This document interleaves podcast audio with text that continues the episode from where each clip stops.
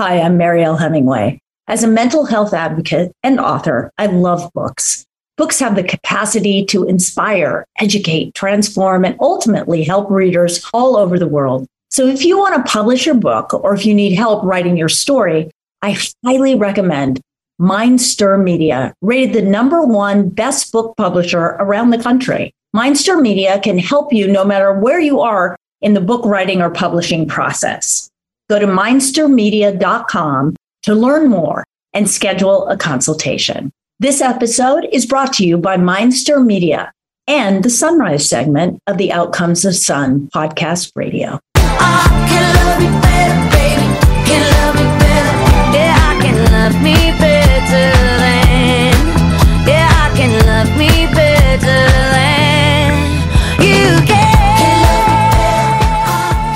And now, out comes the sun with Mariel Hemingway and Melissa Yamaguchi.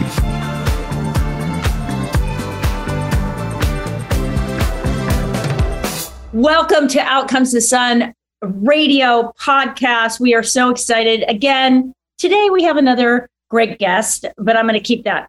I'm going to keep it on the QT. On the QT. I'll keep it on the QT right now. But first, we're going to do our little sunrise with Melissa and Mariel because that's what we do. We yeah. catch up on life, on communication, on all kinds of things. So, what are we going to talk about today, Melissa? What are we catching up on today? Yeah, I I was talking to you the other day, and I think it's worth you and I sharing about mm-hmm. people's relationship with money. Oh yes, your relationship to people is one thing you have to navigate through life, but then when you think about our relationship to money, a lot of it is is imprinted on our brain from wee wee childhood to where we really don't have any concept of what this thing called money is. All we know is it either creates a lot of joy or it creates a lot of stress.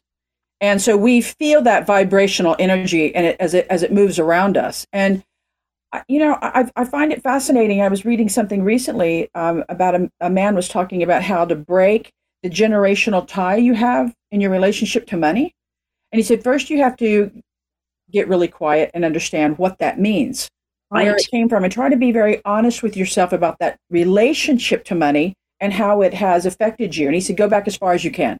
Right. So that's a quiet moment that I think some people may not understand that it's in their power to slow down right. and, and, and, and find out what that is. Where did I start to get this idea that money is scary or it's or um, money is the root of all evil or whatever the phrase is that they've adopted from childhood? Right. Well, you know, it's so interesting because I grew up, uh, you know, the one side was like we were we were totally comfortable with money because they had money at some level, but my mother being a um what do you call it a a, a kid from the depression, depression, you know, she was she saved things she saved things in the refrigerator for weeks. It was a little frightening. Like it was disgusting. it was kind of gross. But she, you know, she saved things. She, he was, and she had this terrible relationship with money. And that was how I was led to believe that, you know, money was bad. And, and I remember it was, it's interesting. I went, we went to a person's house that lived down the road from us on Highway 75 in Idaho.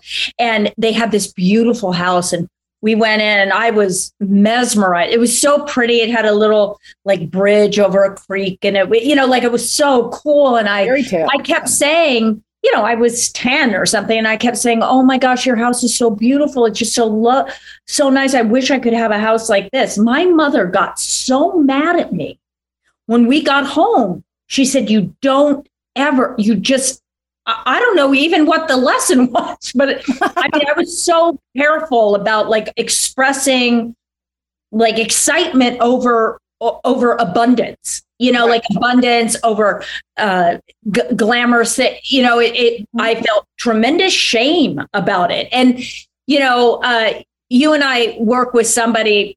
You know, Dr. Dana. So we work with this woman. She does. Um, what do they call it? Uh, what? Trigger, trigger therapy. It's trigger therapy, and it's called something. Anyway, I'm I've lost my mind. It'll come to me. Uh, and and she works on those emotional ties that we have to money, to the to our relation, and we really do have to change change that dialogue as a Yes. society. It's, you know, eh, money, like you say all the time, and you remind me of money is energy. Money's It's energy. just energy. It's just the exchange of energy. And if you don't have that exchange, That's right. then you know it, it, it's actually not good. So giving your services away for free and all that stuff even though we're so it's ingrained in us it's like oh and, and especially if you're on a spiritual path you think it's just bad right? We we we think oh my goodness you know this is not a good thing. I i find this conversation so um well i think it's important for all of us to have it you know and find out where your trigger where your triggers are right Well, and I want to encourage people to have this conversation before you commit to any kind of relationship, whether it be personal or professional. You get into a marriage, you get into a business relationship, you room with friends. The conversation around money needs to be as vital a topic as how do you guys feel about cleanliness? How do you feel about whatever your topics of, of importance are? How do you feel about belief system? In business and in and in, in personal life, you've got to have a conversation about money. You got to get comfortable. A lot of people say, no, no, let them take care of it recently and i can wrap this up i know we've we've got an, um, a most amazing lovely guest and i want us to wrap up and i don't want to bump into anyone's time but i one thing i do want to say is and we can dive into this later if you not if you would like Mariel is i'm understanding the power of energy that it has over people as life is passing so as wills and trust and everything start coming into the conversation with family members as they age you see a different dynamic start to pop up that maybe everyone kept suppressed for a long time. So that energetic conversation around money should be had early and often to keep it flowing beautifully like a river.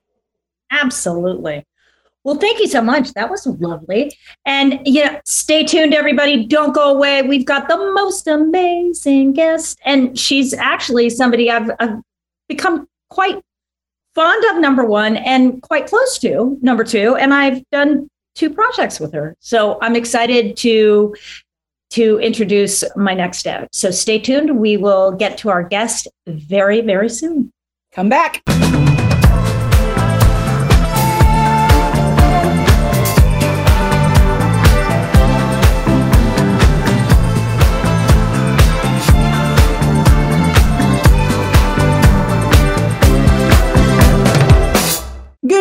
Santa Barbara. You're listening to The Morning Show with Mariel Hemingway and Melissa Yamaguchi, that'd be me, right here on KZSB 96.9 FM and 1290 AM in Santa Barbara. Hi, it's Kevin Nealon. I have a new book out now called I Exaggerate My Brushes with Fame. It's a collection of my caricatures and accompanying anecdotes. Also, if that's not enough for you, I have a little hiking show on YouTube. It's a web series. It's called Hiking with Kevin.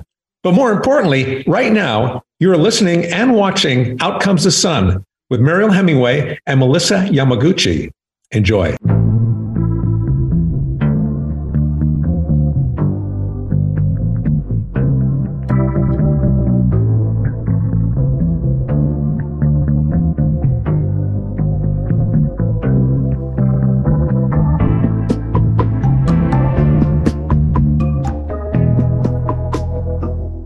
Welcome, everybody, to Out Comes the Sun radio podcast. We have an amazing guest. Uh, uh, actually, she's become a friend of mine. Her name is Mary McCluskey.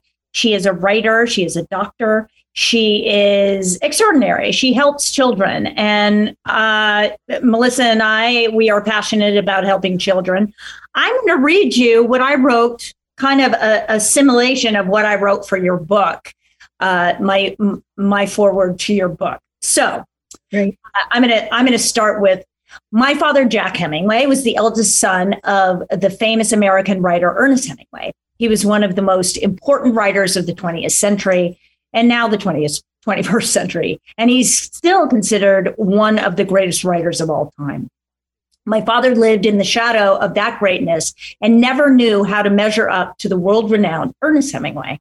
The legacy of creativity from my amazing grandfather was a gift to all of us, but also an overwhelming responsibility.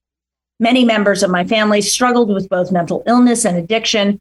My trauma came from watching my siblings and parents fall apart from their inability to communicate. I, w- I was hoping as a young girl, as young as eight years old, uh, that I could be the person in the family that could make everything better for everyone. I thought that if I was really good and helpful to my parents, that I could help make their pain go away. Of course, as a child, I had no clue that my family and their issues were completely normal or that they weren't mine. What I did understand is that I didn't always feel seen or heard as a child. I believed by trying to be good, I looked fine in their eyes. I appeared to not be a worry for anyone. It left me feeling tremendously lonely and quietly quite scared. So we love wholeheartedly, wholeheartedly our siblings, our parents, our friends, and of course our pets if we have them. No one can genuinely prepare us for the journey that growing up entails. There may be exposures in our young lives that are daunting and hugely traumatic. We simply have faith in the ones we love to protect. Uh, that that we simply love and that simply love and protect us, and faith that our world will be okay. We oftentimes carry terrifying feelings with us based on events that happen to us and around us. When those in place to help us don't have the answers, we need the tools to help us get us get through those scary and misunderstood times and misunderstood feelings. So here today was a very long. I've read my foreword. I don't know what I was thinking. Beautiful. Uh, here today on Out Comes the Sun is Dr. Mary McCluskey to help us with some of these questions that.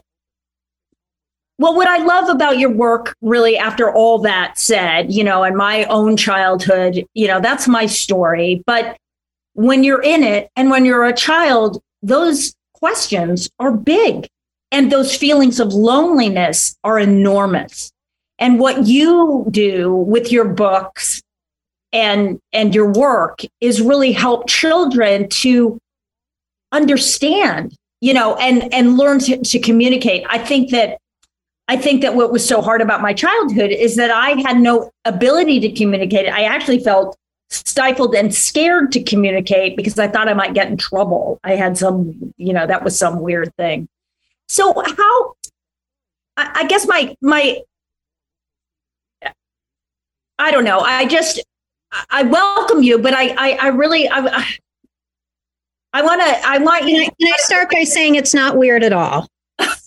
okay, good. it's not weird at all, and it's exactly what I see all the time and is just, you know, rampant with children in society is the sense of, you know, not being able to express themselves. And I do think that most issues come from that, from this fear of not being able to, because either they're going to get in trouble or they're wrong, there's something wrong with them, but just this sense of not being able to be themselves. Um, creates so much so many problems in our society. So how do you address that? How do you address that with children? I mean because it is a different kind of conversation to have with a child right? I mean how do you bring that up? What do you what do you i think i think being a parent but you know i long since screwed my par- kids up so no i'm sorry i mean honestly I, I wish I'd had this ability to communicate in the way that you do. I'd love for you to explain kind of how you go about extrapolating the, the questions and then getting them to communicate with you. Because that's the hardest thing about talking with a child is there, you know, there's a way of getting in, right? And right. I think that you have that way. So maybe you could explain a, a bit of your process. Well, you know, it's it's interesting, Mariel. It's it's one of the reasons that I've written the, I've written my books because I find that using them as a therapeutic tool and having them read the story and read about the characters having different feelings normalizes their feelings and gets them to open up more. So oftentimes it's a really good conduit into, you know, well, what did you think about, um, you know, when Sasha said this? And then all of a sudden they feel like, oh, okay, it's okay to feel shame or whatever feeling it might be. And a lot of times kids don't have the vocabulary. And again, that was a reason that that I wrote the book was was to kind of give them the tools because language is really important and if they can um, express themselves verbally, it makes things a lot easier. A lot of times in kids, we see um, somatic symptoms, we see stomach aches, headaches, you know, all sorts of body issues. Um, you may be familiar with the book The Body Keeps the Score. Bessel van der Kolk wrote it. It's a wonderful book and it talks about how our bodies store trauma. And so a lot of times, you know, I, I work with a lot of, I, I, work with both children and adults. And, and when working with adults, I'm also working with the child the child part of the adult of course right because there's there's so much healing that needs to happen and it all does stem from these childhood wounds um, so getting them to open up you know it, it depends on the child but a lot of times i actually find that you know when they're not able to express why they're feeling anxious which is something we see all the time they're feeling you know anxiety i said can you can you draw or paint your anxiety? Mm and then they're able to actually put it on paper and draw you know a beautiful whatever and and to then to kind of give give voice to it by saying I drew this because I was thinking about this. And it just it kind of helps to give them a different medium um, because children need that. And it's also helpful the creativity to um, to kind of let their let their own light shine. A lot of times, you know, I think kids these days are way too structured, um, have way too many activities, and it doesn't leave a lot of time for them to create and to problem solve in the same way that it did years ago.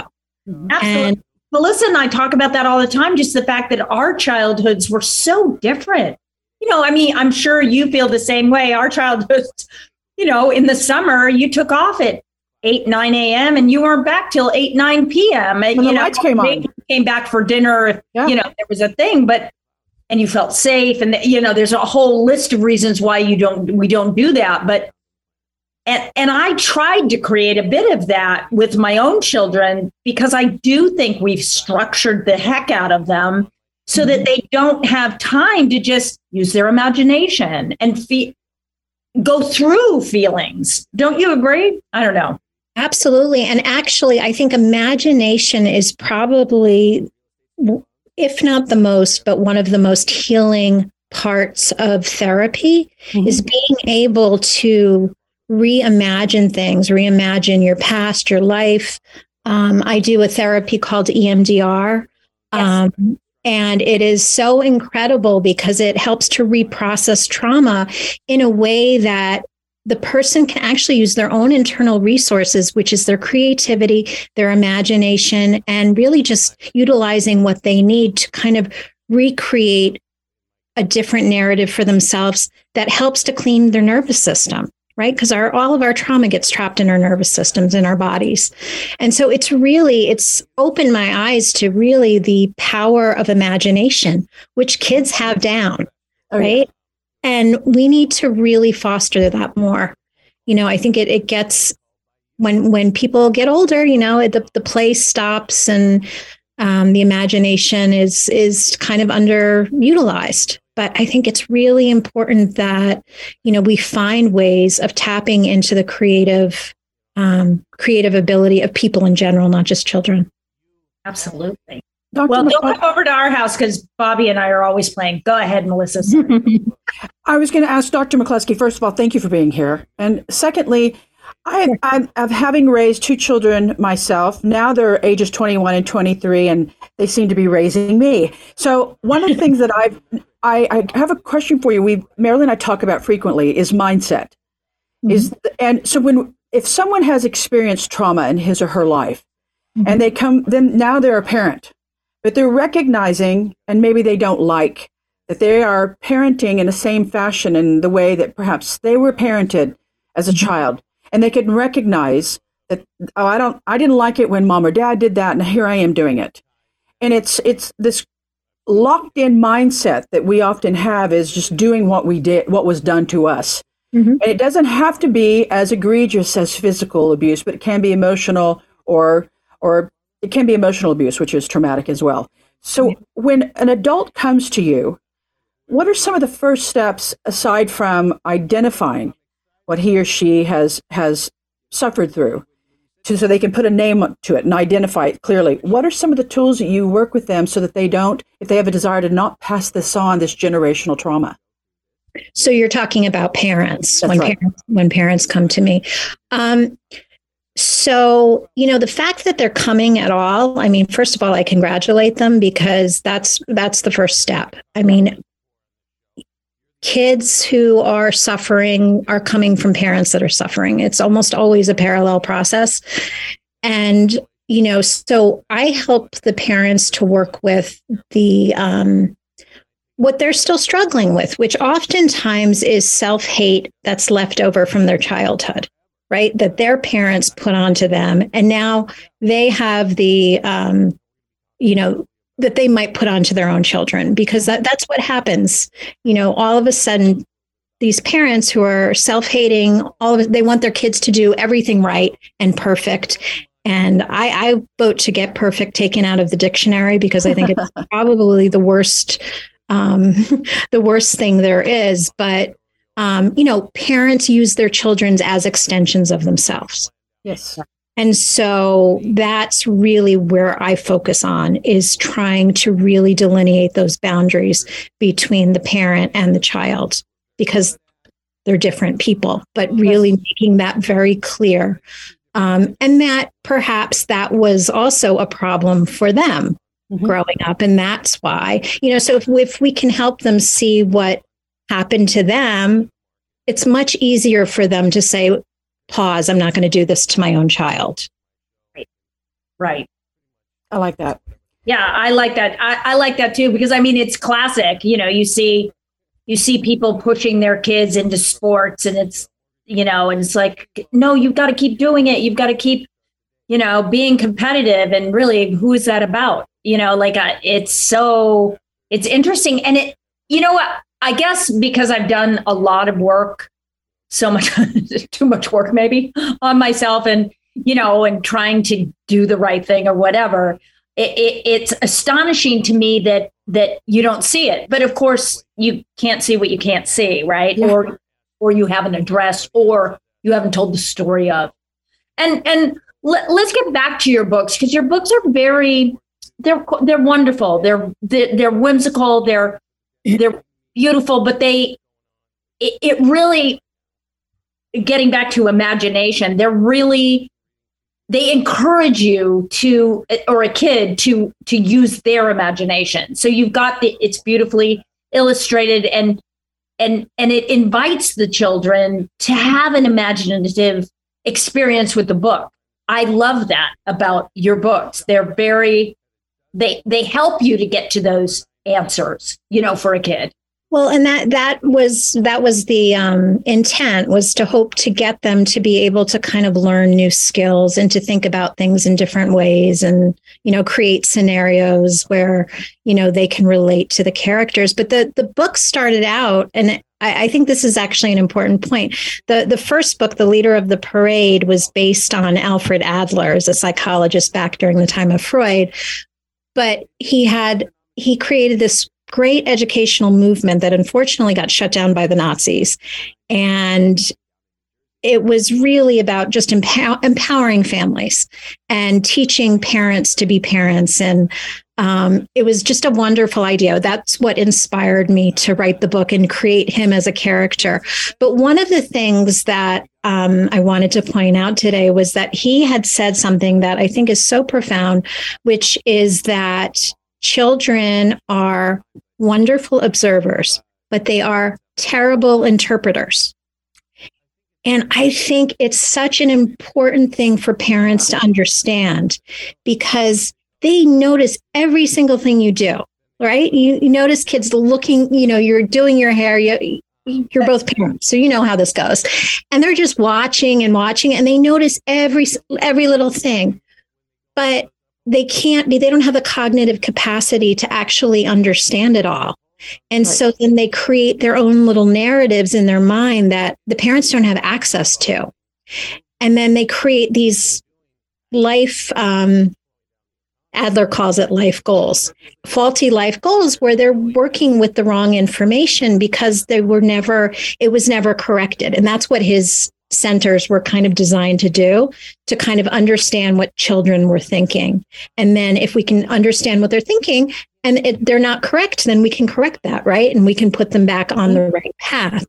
But too many times, kids are kind of left to their own devices, especially now with the devices, right?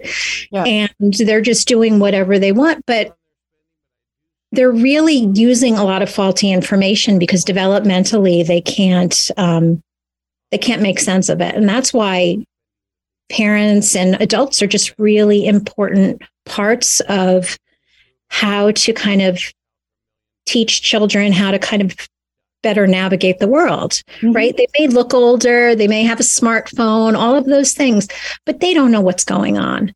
And they create these stories these narratives that we have no idea about. And then all of a sudden we're finding out they're feeling suicidal and and it's all based on faulty information. Well and i mean uh, yeah i mean a lot of it's faulty. And i talk about this all the time this the the idea that you know we know because we also come from a different generation but we also know because we're adults and we we've had enough experience that we know. But looking at um, you know devices and instagram and tiktok and this and that and seeing false i mean you talk about false information it's all false it's all like prefabricated it's all created it's all filtered it's all this and that's so hard mm-hmm. on a kid who doesn't have the emotional experience to say oh well that's crap you know, I know that's not real. Well, parents can't even say it's crap. That's the problem. That's right. No, right. yeah. You're it's, so right. it's a direct reflection. You know, are you you talking about the creative process for children?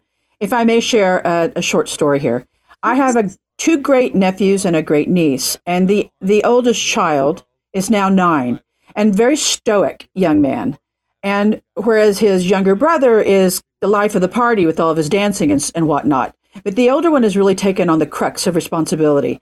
And the children have experienced some trauma in their lives. And it wasn't until this past weekend that I saw or I learned of a, a breakthrough with the, the eldest child. And he was visiting my mother, his great grandma, and she's a former English teacher. And he said, Do you use your computer? And she said, I do. Do you know how to use it? And he said, Of course. He opened it to some of my mother's writings and he said, May I write something? And she said, Please. She got him a blank sheet. He began to write poetry. Nobody in the family knew that this child could write. First of all, we knew he was a bright child, but we didn't know that he had that creative flow, that mm-hmm. haiku coming through. And he completely began writing this incredibly expressive poetry that none of us knew he had, that he was feeling any of the things that came through on these short mm-hmm five or six little lines that were so impactful, Dr. McCluskey. So I can imagine in your line of work when you're being you're being the revelation of information that comes forth from this child. I'm I'm very encouraged by what you're saying. I'm definitely purchasing your book for my nephews and nieces so they can have them for their mm-hmm. children and my own children and me too. I would like to learn more how I can be better. Well, you know, I actually, uh, I actually really think they are family books. You know, they're they're really written for parents to read with their children, like a family book club, yes. Because it opens up room for discussion, for bonding, for you know, increasing attachment.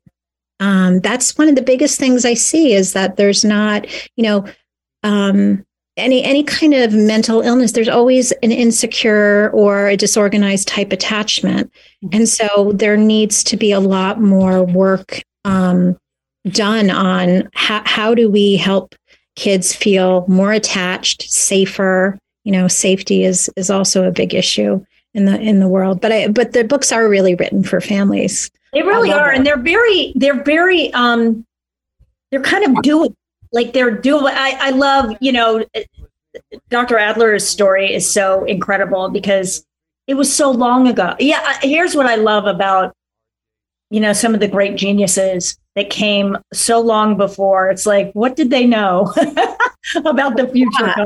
You know yeah. like and we keep going back oh right it's it's his it's the way of you know thinking so long ago they were uh, on the precipice of really because I think I th- I think those great minds knew something something was coming, right? I think that the and the world you know, Melissa and I have conversations about this. The world is changing. It's not going to go back. So we have to, I mean, talking to you makes me realize the importance of educating children just on communication skills, communication skills and, and life skills, like everyday life skills. I mean, I talk about lifestyle things, you know, getting out in nature and eating and breathing and and exercising and drinking water they seem so basic and and ridiculous. they're so important though. Those are equal those are equally as important. All of those things need to be.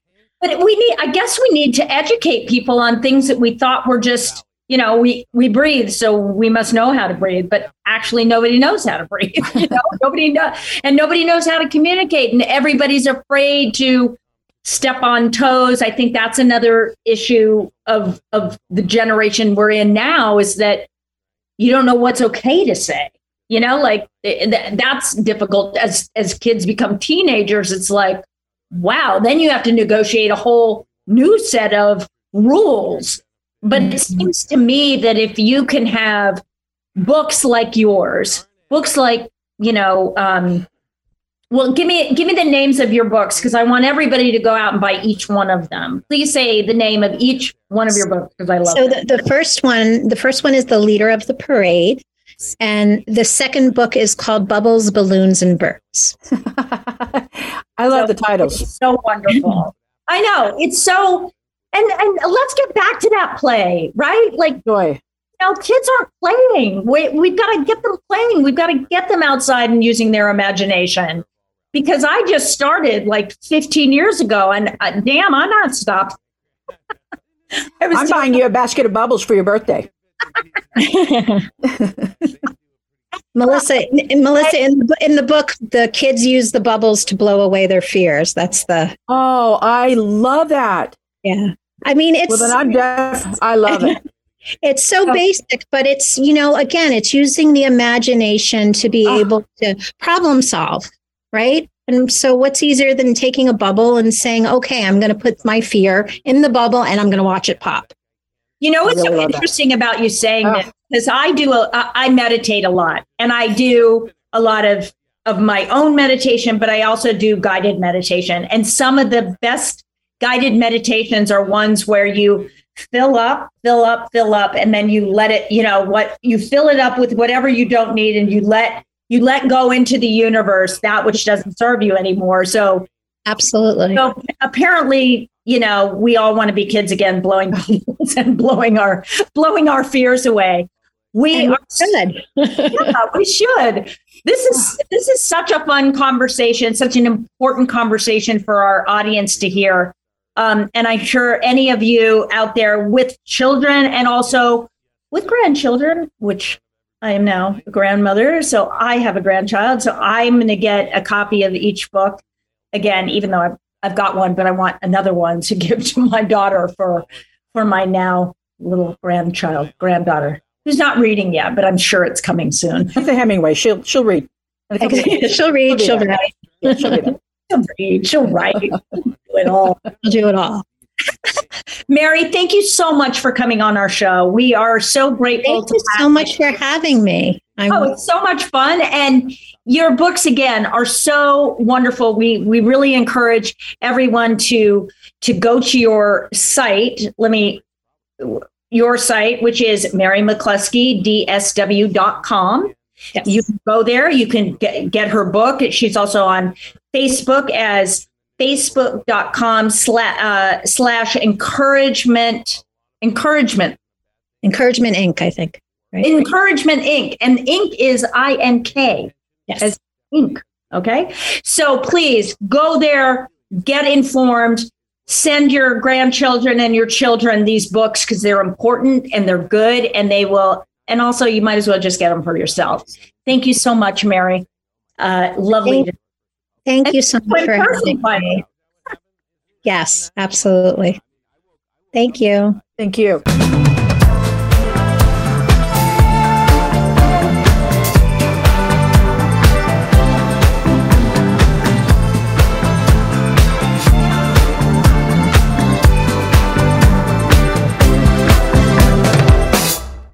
Good morning, everyone. You are listening to the morning show with Mariel Hemingway and Melissa Yamaguchi right here on KZSB 96.9 FM and 1290 AM in Santa Barbara. Hi, I'm Dr. Mary McCluskey, and I hope you read my new book, Bubbles, Balloons, and Birds. And I am on Out Comes the Sun with Mariel Hemingway and Melissa Yamaguchi. And next, Energy with Melissa Yamaguchi. Thank you.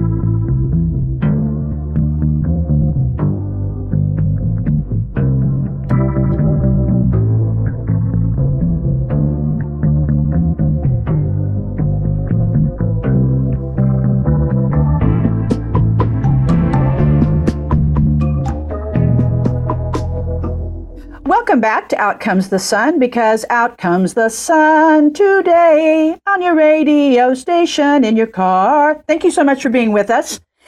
I'm Melissa Yamaguchi and I have a little a little tip to share with you. So we're heading into summer and what that means for energetically is that summer holds its own energy. It's a very it's known as a very yang energy. It's known as a very heavy energy. And it's when our clothing needs to get lighter. And I want to, so here's some tips lighten up your food choices. Fruit is obviously so important. It's, it's fruit, it's very fruitful, very, very prolific during the summer months, but it's also incredibly important for your energetic constitution. It keeps everything light for you. So lighten up your food. We don't have anything heavy. That's why we don't have heavy lasagnas and stews and big souffles. We don't. We keep everything lighter. Well, souffles can be light, but everything really light a lot of plant based, a lot of fruit based, and lighter even on your protein choices. Then the next thing to, th- to incorporate into your world in the month of summer is the color white or pastels. Now, I don't look especially good in pastels, but if you look good in pastels, then bring them on in. But if you look good in whites, then bring those in. And the, the reason behind that is the colors are lighter and it doesn't carry the heavy feel. I'm my husband is is a hairstylist. I'm from I come from the beauty industry with him. I am want to walk around in black. I do have some black linen. So if you do choose darker colors, as I do, then make sure that the material is lighter. That only that makes sense, right? We do cottons and linens and light lighter fabrics during the summer. The next thing I want to bring to your attention is because the summer months are what we know in feng shui as fire energy, you need to incorporate more water. When it becomes too much fire, we bring in water. And now you may be thinking to yourself, self, Melissa's saying stuff that is incredibly just common sense and logical. Well, a lot of feng shui is. It's very logical. So in the summer months, ensure that you are incredibly hydrated. Water is a great balancer to too much fire. So calm down the heat. Out comes the sun. Stick around, everybody, because up next is Mariel Hemingway. Mariel's going to share her incredible wisdom when it comes to creating health and balance in your life. Stay tuned.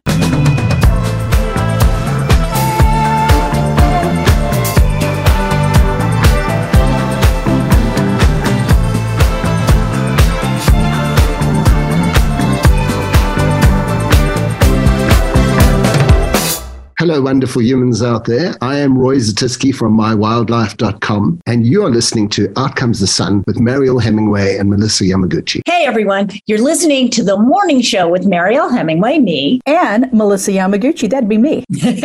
right here on KZSB 96.9 FM and 1290 AM in Santa Barbara. And now, Mariel Hemingway with Balance.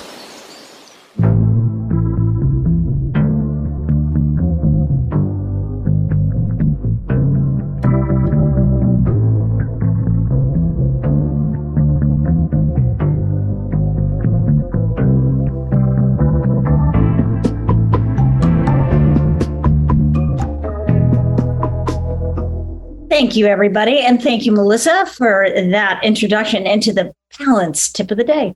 Um, so, you've been talking about summer. I'm going to continue on this uh, mode of summer talk.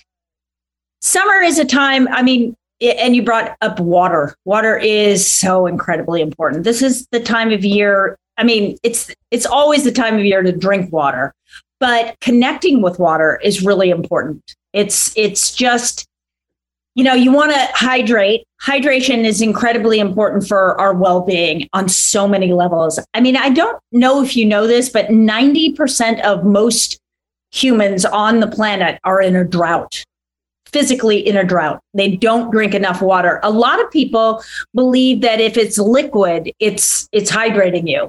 Liquid doesn't hydrate you. Coffee, tea, diet drinks, this, that, and the other thing. They do not hydrate. Water is the only thing that really hydrates. So when you think about water, I really want you to focus. Water is your main source of liquid in the body, right? We are made up of, gosh, as a baby, you're 90%, you're 90% water. You're 90% saline solution. You just come out of this beautiful, warm, and delicious, you know, saline, and you've come into the world and you're still kind of part of that. It's like we come from the sea. We uh, apparently initially we we did come sort of evolve out of the out of the ocean. So always remember, you know, that we, we need water so as an adult, we should be made up of 70, 70 to 75% water, but most people are like 55 to 65. And uh, something that Bobby talks about often is when, you know, when when somebody dies, and this, I'm not trying to be morbid, but when somebody dies and they're they go into the morgue, what they do to, you know, if if there's an open casket, is they they fill them with with water with saline solution. And all of a sudden you know people will often say oh my gosh they, they look so peaceful they look so young. It's because they'd been so dehydrated prior to that that they did look old. Aging has a lot to do with losing fluid in the body. So drinking water is beyond important. So uh, here's one of the things i do. I wake up in the morning you know, and after I've done a, a, a bit of stretching in bed and, and some gratitude thoughts and a little bit of meditation, although I do a major meditation after my water, I go into the kitchen and we spin water. We have a thing called the Vitalizer Plus. It makes the water, uh, it's called functional water regardless, it doesn't have to be that, but I do put minerals in my water and I also add a little bit of Redmond's real salt. And that, and the reason why I do salt is we, we need salt. After a night of being asleep, salt activates, we're made up of, of electricity. So salt helps activate our, our cells and everything. So I do a little bit of salt and I do 32 ounces, right? I kind of guzzle 32 ounces right away. That sounds like a tremendous amount of water, and it is. But because our water is filled with minerals and, you know, we don't immediately go pee, right? It's just, it's because your body needs it. It needs that hydration. And starting the day that way, it's incredible.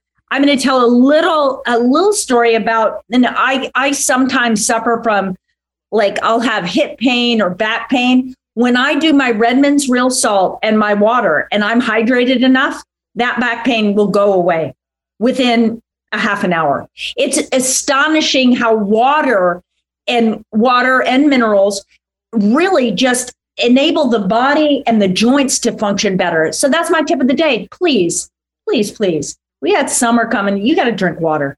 You got to drink water all the time. Start right now. Have, all of us, we're just going to run and go have a drink of water. I, I don't know where my water, but oh, here it is. Here it is.